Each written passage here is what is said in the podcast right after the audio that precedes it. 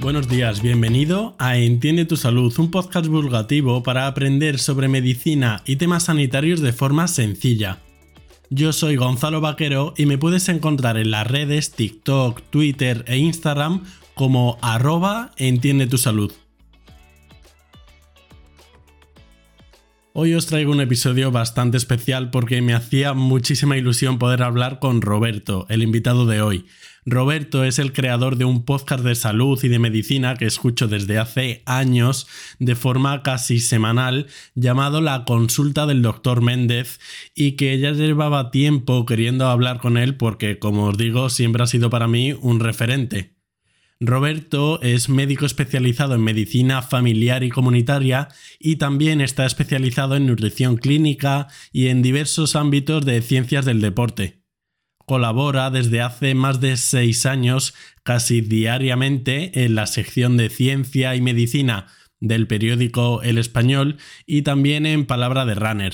Además, como dije antes, también es podcaster, tanto en su propio podcast, La Consulta del Dr. Méndez, como colaborador habitual en Diario Runner y Palabra de Runner. Creo que ha quedado una charla súper buena, muy práctica y creo que merece la pena sinceramente escucharla hasta el final. Sin más, os dejo con la entrevista con Roberto Méndez.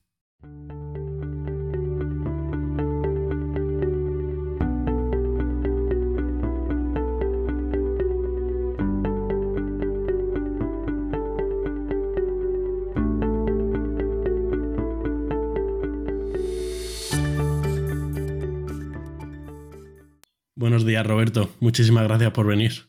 Hola, gracias a ti por invitarme. Primero, aunque parezca muy básico, ¿nos podrías definir qué es la cafeína y cuáles son los efectos que tiene en el cuerpo? Pues a ver, la cafeína es una sustancia química de grupo xantinas. Se descubrió realmente hace bastante poco, en 1819, y lo descubrió un alemán de nombre impronunciable, voy a intentar pronunciarlo lo mejor posible, que era Friedrich Ferdinand Runge. Runge en alemán, no sé cómo se pronuncia, yo lo he pronunciado tal cual. Y de forma natural, realmente, la, eh, cafeína se puede encontrar en, tanto en las hojas como en las semillas del café. Ya sabes lo típico de que hay que triturar las semillas para hacer el, el, café como tal. Y ahora lo que usamos son cápsulas, que es más cómodo, ¿no? Y su consumo eh, se solía hacer en forma de bebida, pero se puede hacer en, un montón de cosas. Está en, café o té, que esto lo hablaremos luego, y también en alimentos, como el chocolate. El chocolate lleva también una sustancia que no es cafeína como tal, pero la estructura es muy similar. Ahora que has comentado esto del chocolate, entonces hay cafeína en otros, en otros alimentos aparte que el café. Sí, hay en el café, en el té, el cacao y en algunas infusiones como el mate, que es más típica de Sudamérica. Estas son las más típicas, pero hay más. sí, sí. Vale, y también ahora que has comentado lo del té, ¿nos puedes comentar las diferencias o similitudes entre café, té, cafeína, teína? Pues realmente, esto me acuerdo al principio cuando yo empecé a escribir sobre salud, que yo también lo confundía porque decías cafeína y teína. Y realmente la teína es cafeína, o sea, es lo mismo. Simplemente que como es del té, se llama teína. Es el nombre que le han puesto, pero es la misma sustancia exacta. Simplemente le han cambiado el nombre y ya está. No es que tenga una propiedad diferente ni que sea una sustancia diferente. Es exactamente lo mismo, pero en el té. En el cacao, por ejemplo, que comentábamos que en alimentos también hay, lo que está es la teobromina, que es una sustancia estimulante, es parecida, pero no es cafeína como tal. Simplemente es de, la misma familia de las chantinas que comentaba antes. Pero esa sustancia sí que es diferente. En la teína no. La teína es cafeína y punto pelota. Entonces, químicamente es lo mismo y ya está. simplemente le han cambiado el nombre. En el cacao sí, la teobromina sí que es una cosa diferente, es de la misma familia, es como un primo de la cafeína, pero la, teína es cafeína. Genial. Eh, vale, y ya en un aspecto un poco más médico, ¿cómo nos despierta la cafeína? Pues a ver, la cafeína es un estimulante, como ya sabes, en este caso lo que hace es competir con la adenosina. La adenosina se, une a los receptores de adenosina y cuando llega a un punto que se saturan y es cuando nos da sueño. Entonces la, cafeína lo que hace es competir para que no se produzca esta unión y mantenernos activos, como un impedimento de, de la adenosina. Me parece curioso porque con el paso de los años hemos pasado un poco de, o yo he escuchado como una especie de demonización al café, ahora que cada vez salen más estudios de mm. todos los beneficios del café eh, o incluso que alarga la vida, ¿no? Ah, he leído varios estudios que alarga la vida. Eh, ¿Qué beneficios hay comprobados del café? Pues el primero de todos, el que has comentado, que alarga la vida. Esto se ha comprobado en cuatro tazas de café al día.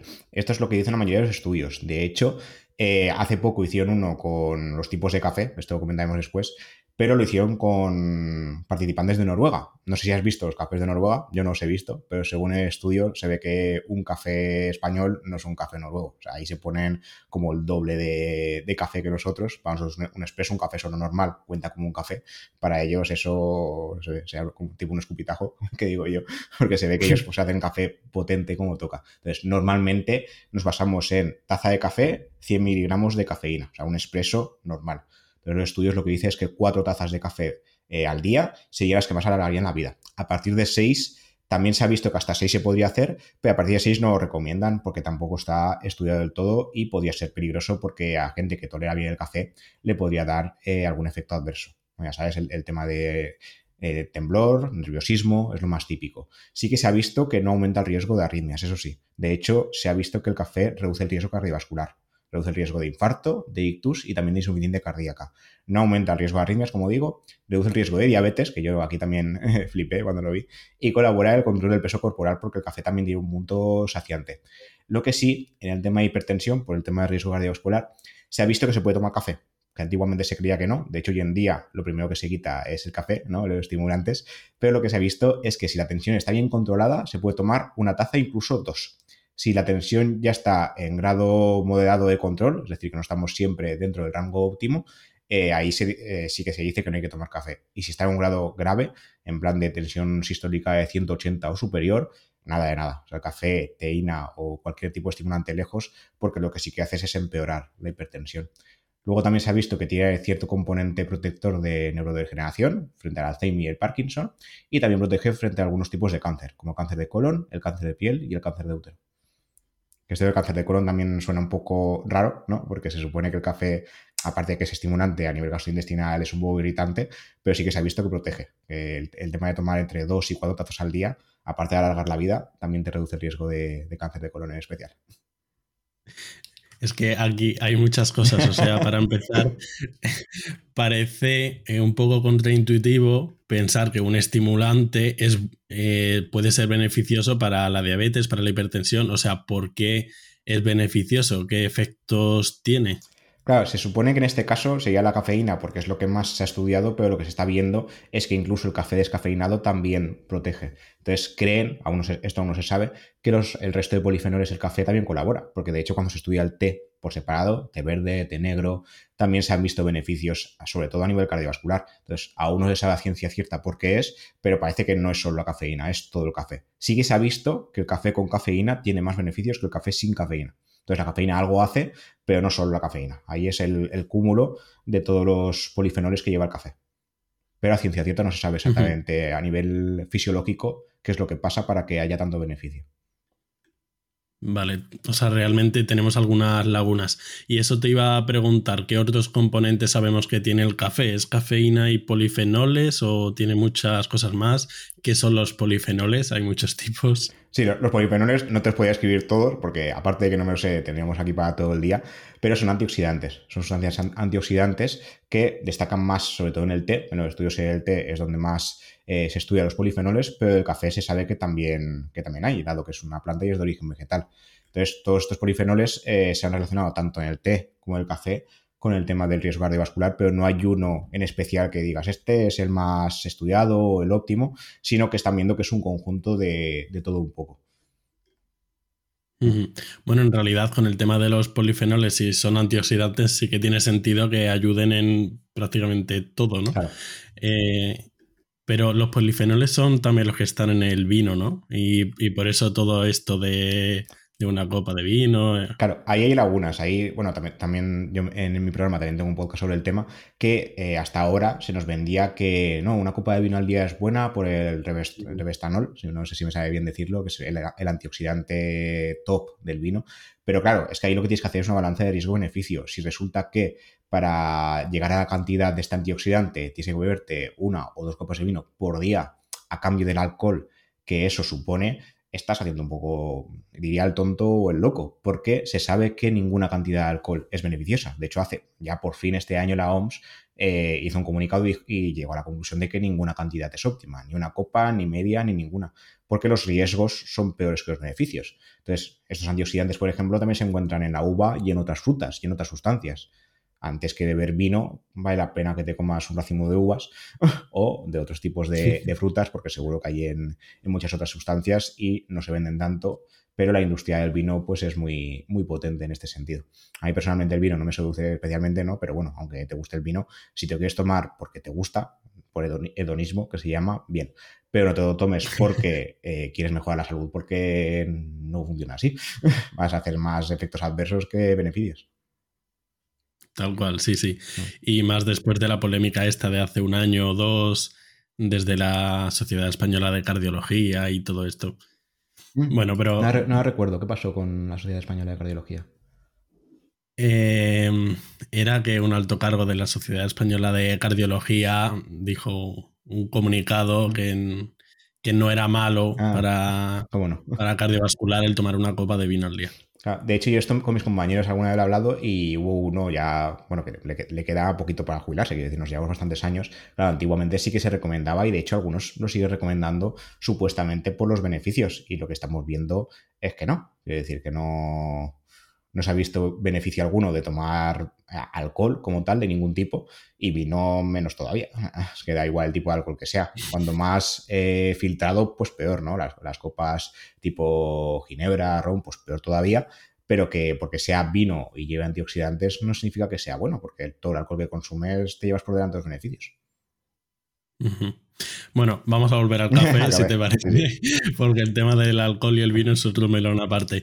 Eh, yo tenía una pregunta que es sobre la adicción o la dependencia a la cafeína, porque sí que alguna vez lo he escuchado, o incluso gente que dice que lo ha vivido en primera persona. ¿Existe una cierta dependencia? ¿Se puede crear una tolerancia a la cafeína? Eh, ¿Nos puedes decir un poco de esto? Sí, existe tanto. A ver, no es como una droga, no podemos hablar del café como comparándolo yo qué sé, con fumar o con el alcohol que acabamos de comentar, pero sí que hay eh, cierta dependencia y tolerancia. O sea, dependencia más a nivel psicológico que no físico, como pasa con muchas drogas, porque tú te acostumbras pues, a hacerte el típico café de la mañana o el típico café de después de la comida, igual que pasa pues, con lo que hemos comentado del vino o con el tabaco.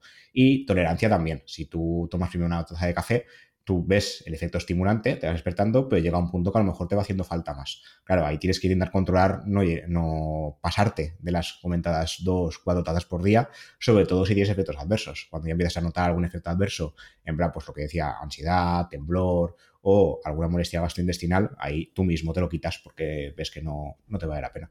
Pero si ves que va bien, hay más de uno que se pasa de dosis y se hace seis tazas de café al día y sin más. Como digo, viendo taza como 100 miligramos de cafeína, como expresos. Que hay gente que se hace cafés más, más largos. Pero claro, ahí hay que controlar. Y luego, de hecho, hace poco, eh, eh, de tal casualidad de hay un estudio de qué sustancia es mejor para dejarse el café. Y tú dirás, habrá mil cosas. Pues resulta que en el estudio, que también es lógico, lo primero que dije no es que había que tomar café sin cafeína. Y luego ya a partir de ahí quitarte el café total que tiene sentido porque el sabor del café sigue siendo similar, no es igual que la cerveza con y sin, que no sé si has probado alguna vez, pero no se parecen para nada. Pero el café sí, el café tú no notas que tiene cafeína o no tiene cafeína, tú te tomas el café, sabe a café y punto. Entonces la gente al tomar el café sin cafeína con el sabor del café creían que era café, o sea, se hizo un estudio controlado eh, con placebo y el placebo era el, el café sin cafeína y el café con cafeína. Entonces se vio que la gente ni se daba cuenta y al final se dejaban el café sin más, no les costaba. Sí, para el tema de volver a la tolerancia base de la cafeína y para dejar la dependencia esta, entre comillas, eh, creo que yo se lo escuché a Pablo Castañeda, no sé si sabes quién es, mm. em, de dejar de tomar café durante una semana, creo que dijo, cada X tiempo para siempre volver a esto bueno, me pareció interesante. Sí, es como la, dieta de, dopamina que comentaba Marcos Vázquez, no sé si has escuchado, que es, similar. A ver, yo soy más partidario de que, igual que con todo, por ejemplo, con el tema de nutrición, eh, si quieres hacer dieta, cambiar de hoy estoy comiendo hamburguesas a mañana comer ensalada directamente, no lo acabo de ver. O sea, yo soy más de lo progresivo en todo. Entonces, el tema del café, quitárselo de golpe tampoco soy muy partidario porque te, puede provocar efectos adversos y efectos de dependencia psicológica y pasarlo mal. Entonces, mejor hacerlo así, ¿no? Cambiar, pues algo. Si haces cuatro, hacerte dos sin cafeína y dos con. Y poco a poco ir quitándotelo al ritmo que tú veas conveniente. Pero hacerlo de golpe, hay gente que le va bien, igual que con el dejar de fumar, hay gente que le va bien de golpe y habrá otros que sea más bien progresivamente. Eh, oye, y otra pregunta muy frecuente es, ¿cuánto tiempo dura el efecto de la cafeína del café? ¿Cuánto antes de dormir como máximo para tomar el último café? Así más o menos estándar. Pues el café, eh, el primer efecto lo hace a los 15 minutos, porque es el tiempo que hace falta para absorberlo, tanto el café como algún alimento o algún medicamento, más o menos entre 15 y 30 minutos suelen tardar. Pero el café en especial a los 15 minutos ya hace efecto. Y puede hacer efecto hasta 6 horas después. Esto es muy individual. Habrá gente que le hace efecto más horas y habrá gente que menos. Pero la media son 6 horas y se recomienda no tomar café, café, más allá de las 4 o 5 de la tarde si quieres dormir. Yo, por ejemplo, me gusta mucho el café, yo seguro que llego a las 3, 4 tazas al día y a partir de las 3 de la tarde no me tomo ninguno. Lo he llegado a hacer, el tema de hacerte eso, salir a cenar y tomarte alguno y es normalmente pues un cortado o un, café solo y dormir bien y tal. Pero claro, pues yo tomo café desde hace ya muchos años y la tolerancia que tengo es, buena. Nunca me paso, o sea, no, eso de más de 4 no lo he hecho ni quiero hacerlo por si acaso, pero eh, hay que tener cuidado porque como tengas mucha sensibilidad no duermes, ¿eh? no duermes para nada. Y también, no sé si habrás oído el tema de que eh, la gente que hace café sin cafeína por la noche le provoca como efecto paradójico y no duerme.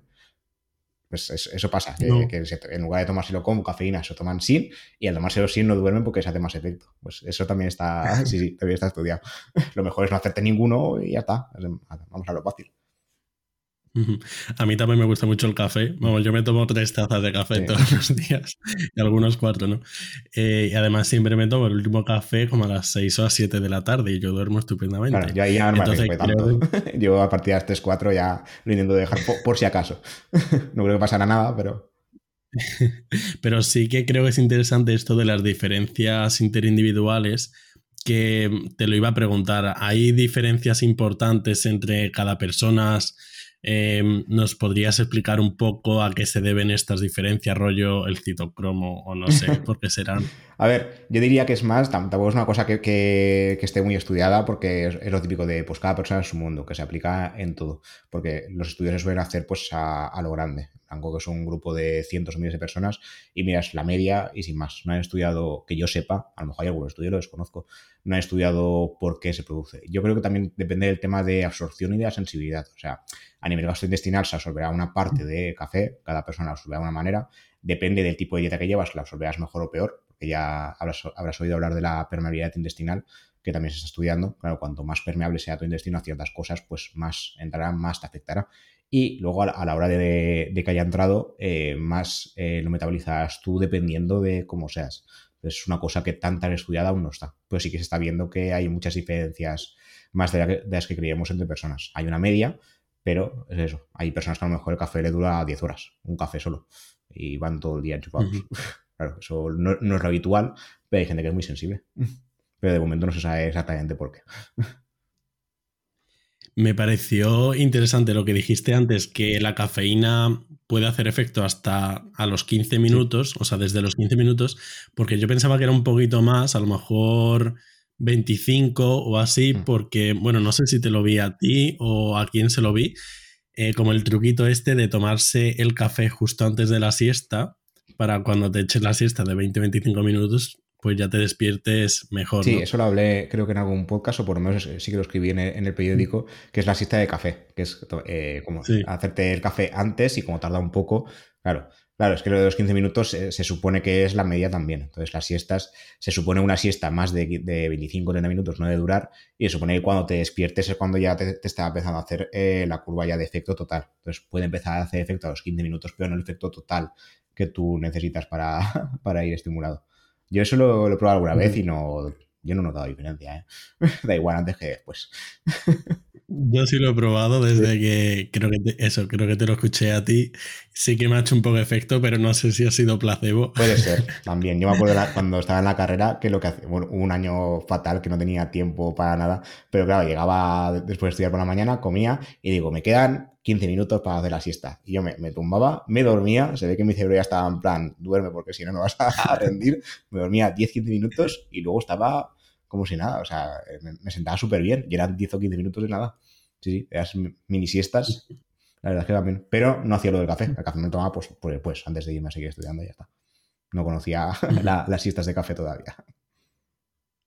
Oye, y sobre el tema del café y el rendimiento cognitivo, ¿por qué, bueno, qué influencia tiene y cómo y por qué aumenta el rendimiento cognitivo la cafeína, entiendo. A ver, en este caso, eh, por lo que hemos comentado ya hace un, hace un momento, el tema este de que sea un estimulante, estimulante en general, o sea, tanto a nivel cardiovascular, quiero decir, te, estimula a nivel de poder llegar a tener palpitaciones, aunque no provoca más arritmias, como hemos comentado, pero sí que es un estimulante eh, a nivel simpático, ¿no? del, sistema nervioso simpático. Y luego a, nivel eh, memoria, cognición, se ha visto estimulante, pero por lo mismo, sin más, no, no han detectado exactamente un por qué. Simplemente es por las características estimulantes, tanto del café como de la teína o de cualquier sustancia derivada de la cafeína en general. El chocolate, por ejemplo, te diría que no, porque no hay tanta teobromina eh, para hacer el efecto cognitivo como tal. De hecho, hay entre 1 y 2,5% de teobromina por cada semilla de cacao, por lo cual tampoco es tanto y tanto. Te haría falta tomar mucho chocolate para llegar a ese punto. Y en el mate, que es la, infusión que comentábamos, más de lo mismo, entre un 0,2 2% por cada difusión, que tampoco es nada. Entonces, claro, el café y la, teína es más potente en este sentido. Ya hemos dicho que café, café y teína es lo mismo, pero no se ha demostrado un por qué a nivel cognitivo. Simplemente el, tema que te decía de que compite con la adenosina y sin más. Vale. Vale, y en cuanto a efectos adversos, creo que no hemos comentado el tema de la acidez, ¿no? De la acidez de estómago, que mucha gente se queja. ¿Es verdad que esto es un posible efecto adverso? ¿Es solo una sensación? Mm, ¿Es cierta o qué relación tiene el café y la cafeína con la acidez de estómago? el café produce acidez, o sea, el café como tal, la cafeína como eh, por su parte, eh, no. De hecho, hay suplementos que son de cafeína, están los geles, chicles, hay eh, cápsulas, comprimidos. También provocan cierta acidez, pero no es lo mismo que tomarte un café. Y es por el café en sí, por la, por el líquido, por la sustancia, por la bebida, no por la cafeína como tal. La cafeína realmente una vez se absorbe sin más pero una vez te tomas el café, al llegar al estómago sí que provoca este efecto eh, de acidez. También te puede provocar, aparte de la acidez, el tema de las palpitaciones que comentábamos antes, que no aumento de riesgo de arritmia, sino que simplemente al ser estimulante, si eres más sensible, pues sí que te puede provocar eh, un aumento de frecuencia cardíaca como tal, que esto es eh, temporal y se pasa y sin más, dependiendo, insisto, de, lo sensible que sea uno. Si uno no toma café y le pones un expreso doble, pues seguramente irá todo el día enchufado, como hemos comentado. Pero si tienes una tolerancia ya habitual, que comentamos tres, cuatro tazas, te tomas una taza de un café solo y te hace cosquillas, no notas nada. Luego por el tema de hipertensión, también hay que tener cuidado que si la hipertensión está controlada y te tomas alguna taza de café, si es puntual, bien, no te recomendaría tomarte una bebida energética porque ahí hay que tener cuidado, pero una taza de café normal, sin más. Y el tema del temblor más de lo mismo. En relación a las palpitaciones, cuando eh, aumentamos la frecuencia cardíaca se provoca un temblor generalizado, sobre todo de manos, que también se pasa. Es como cuando uno tiene un cuadro ansioso, es lo mismo. De hecho, muchas veces se confunden los cuadros de, de algunos tipos de arritmias con cuadros de ansiedad. a mí me ha pasado en una consulta que yo digo, esta persona que está, está en ansiedad, y te dicen que no, que yo, que yo no me noto ansioso, que es que me noto que, estoy temblando y voy rápido, no sé por qué. Y luego lo, estudias y te sale haciendo 50 latidos por minuto. Entonces, claro, ahí hay que diferenciar, si se puede, si tienes alguna herramienta para diferenciarlo en el momento. Y saber por qué. Me parece importante esto que estás recalcando varias veces de que no aumenta el riesgo de arritmias, porque sí que creo que es un mito muy frecuente, escuchado. Hmm. Eso se estudió con la, con la fibrilación auricular, que es la arritmia más frecuente, y se comparó el tema de tomar más café, tomar menos café, y se vio que no había ninguna diferencia. Había el mismo tipo de, riesgo. Y el Parkinson también, por el tema que comento de los temblores. Claro, es que los temblores entran dentro de todo el cuadro que te puede provocar un exceso de estimulación a nivel general. Entonces, eh, se estudió también la diferencia y no había diferencia de tomar café o no. Claro, estudiaban el tema de tomar café con la dosis adecuada. Si te tomas 10 tazas en un día, pues probablemente tendrás diarrea, tendrás temblor, tendrás eh, algún grado de hipertensión, algún grado de taquicardia, pero claro, porque te has pasado.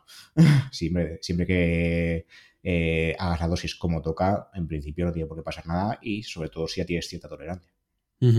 Ahora que has comentado el tema este de la diarrea, lo típico que se dice del café que es laxante, ¿es cierto mm. que es laxante? Em, o no es del todo cierto porque también, claro, ser un estimulante, eh, no sé si es que estimula el sistema nervioso simpático, entonces eso en verdad me podría cuadrar más lo contrario, ¿no? Eh, que no sea laxante o ¿por qué es laxante?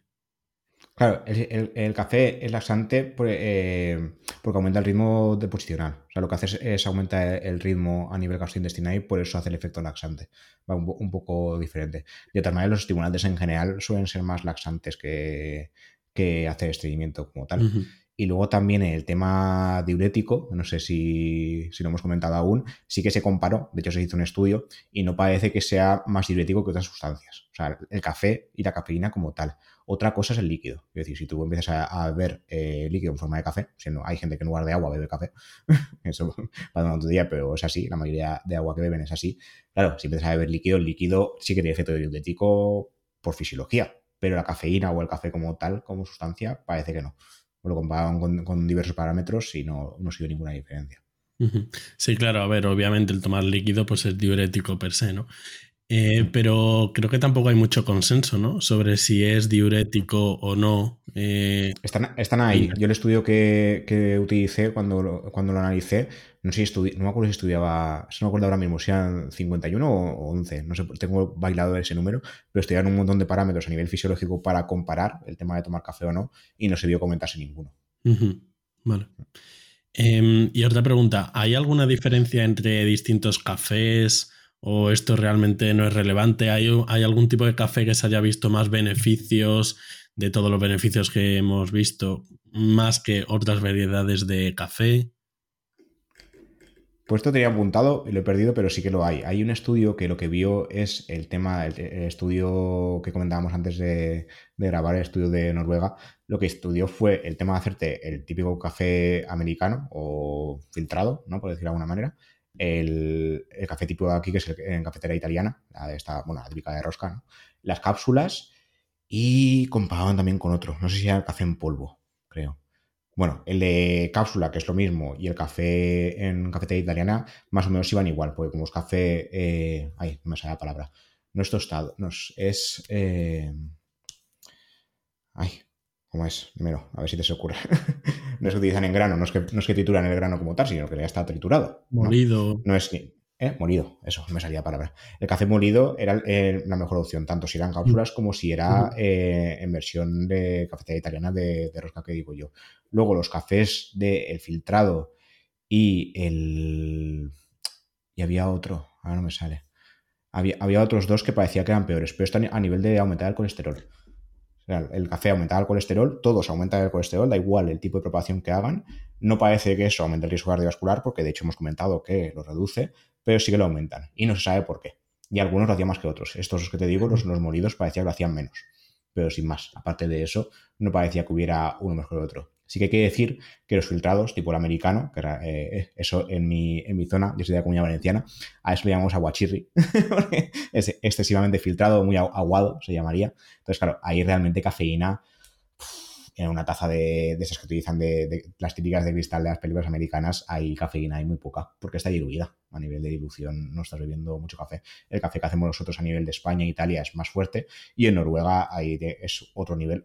Toman mucha cafeína y no parece que les afecte en exceso. Mm. Allí llegan a tomar seis tazas de media al día, por lo, por lo que decía el estudio.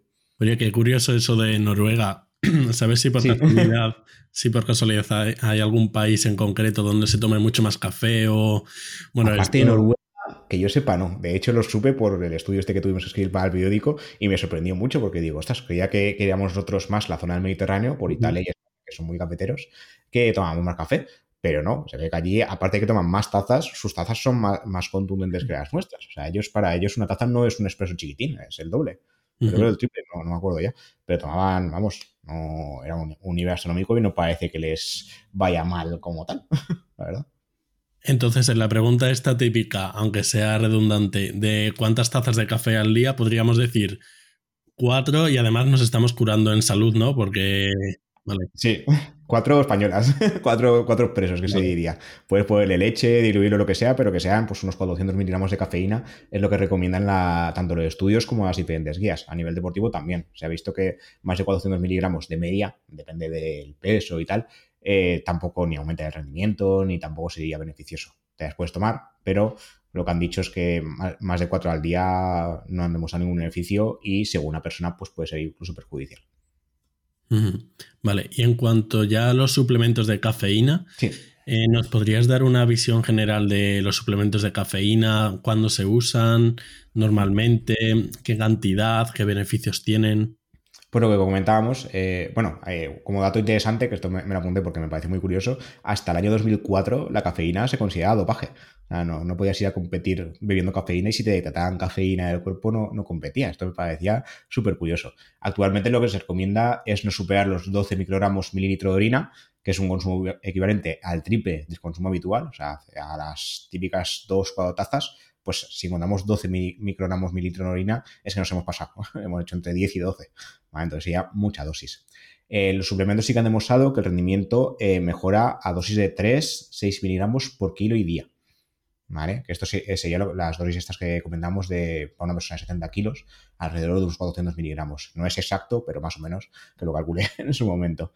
Y la dosis de 2 miligramos por kilo sería la más efectiva. Y se desaconseja superar los 9 miligramos por kilo. A partir de ahí ya totalmente desaconsejado. Y mejora el rendimiento en todo el mundo. Los estudios, eh, hace poco se publicó eh, un consenso, que de, hecho en uno de mis programas lo, comenté porque me pareció muy curioso, hicieron 11 puntos detallados, y lo que vieron es que en todo el mundo el café mejora el rendimiento deportivo. A mayor o menor medida, no es un porcentaje de me tomo un café y voy a ser Asterix y voy a ganar todas las carreras, pero sí que mejoran el rendimiento. Y luego eh, la forma de consumir hay un montón. Como comentamos antes, lo típico beber café. Yo no lo recomiendo. A mí me gusta mucho el tema deportivo. Yo no bebería café justo antes de ir a hacer pesas o ir a, correr. Por el tema que comentábamos también del ardor, aumentar el ardor. Y además sea muy fácil que vomitemos. Nos da náuseas casi fijo. Por lo menos por lo menos en forma de bebida. Es mejor otras formas de suplemento, que de hecho es la que utilizan a nivel deportivo, chicles o geles, son lo mejor. Comprimidos, si pueden ser masticables, mejor, porque también puede eh, pasar el tema de que te tomes un comprimido cápsula y te den náuseas, porque también provocan cierto ardor, pero si son masticables es más fácil y se absorben mejor. Y las dosis eh, varían, no deberían superar los 3, 6 eh, miligramos por kilo y día, y en este caso, pues lo, he dicho, un peso medio de 70 kilos serían unos 400 miligramos. Si pesas más, pues hay que ir calculando más o menos, sin pasarte. O sea, si por ejemplo es una persona de 120 kilos, pues a lo mejor te hace falta unos 600 miligramos. Esto te lo estoy diciendo a, ojo. Pero en tu caso, como pesas más, pues sin más, se absorbe bien y no habría ningún efecto adverso ni nada. Sí que es verdad que yo, por ejemplo, me suelo tomar una taza de café una hora o 45 minutos antes de ir al gimnasio. Hmm. Porque desde que lo hago, es verdad que sí que a lo mejor me noto un poco más activo. Yo lo hago. Pero ya te digo, tampoco sé si es placebo o es real. No, sí, sí, que se nota. ¿eh? Yo también lo, he comprobado el tema de tomar café o no. Siempre dejo en cualquier momento por lo menos entre 45 minutos y una hora. O sea, que se absorba bien, que no te pegue cardor y que no te siente mal.